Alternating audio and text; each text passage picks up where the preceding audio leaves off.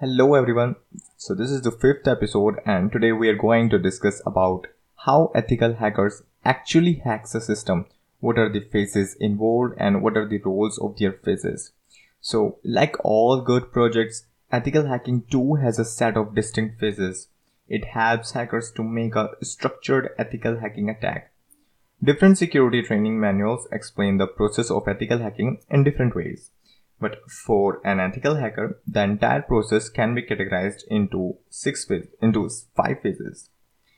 First is reconnaissance. So reconnaissance is the phase where the attacker gathers information about a target using active or passive means.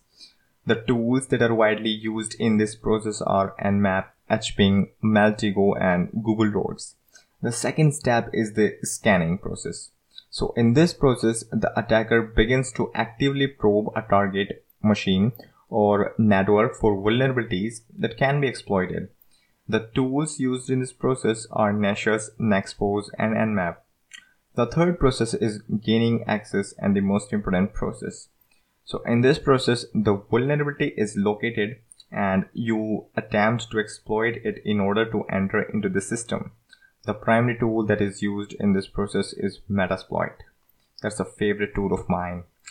And the fourth process is maintaining access. So it is a process where the hacker has already gained access into a system. After gaining access, the hacker installs some backdoors in order to enter into the system when he needs access in his own system in future. Metasploit is preferred tool in this process.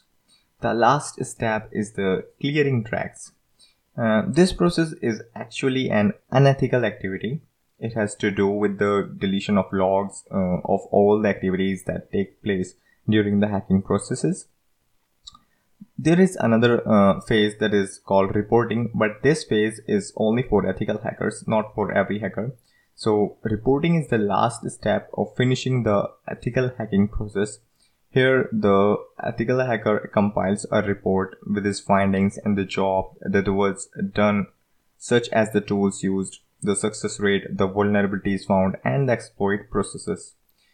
So that was all the phases about ethical hacking. Let me give you a quick tip. The processes are not standard. You can adopt a set of different processes and tools according to your techniques that you are comfortable with. I hope you like this podcast.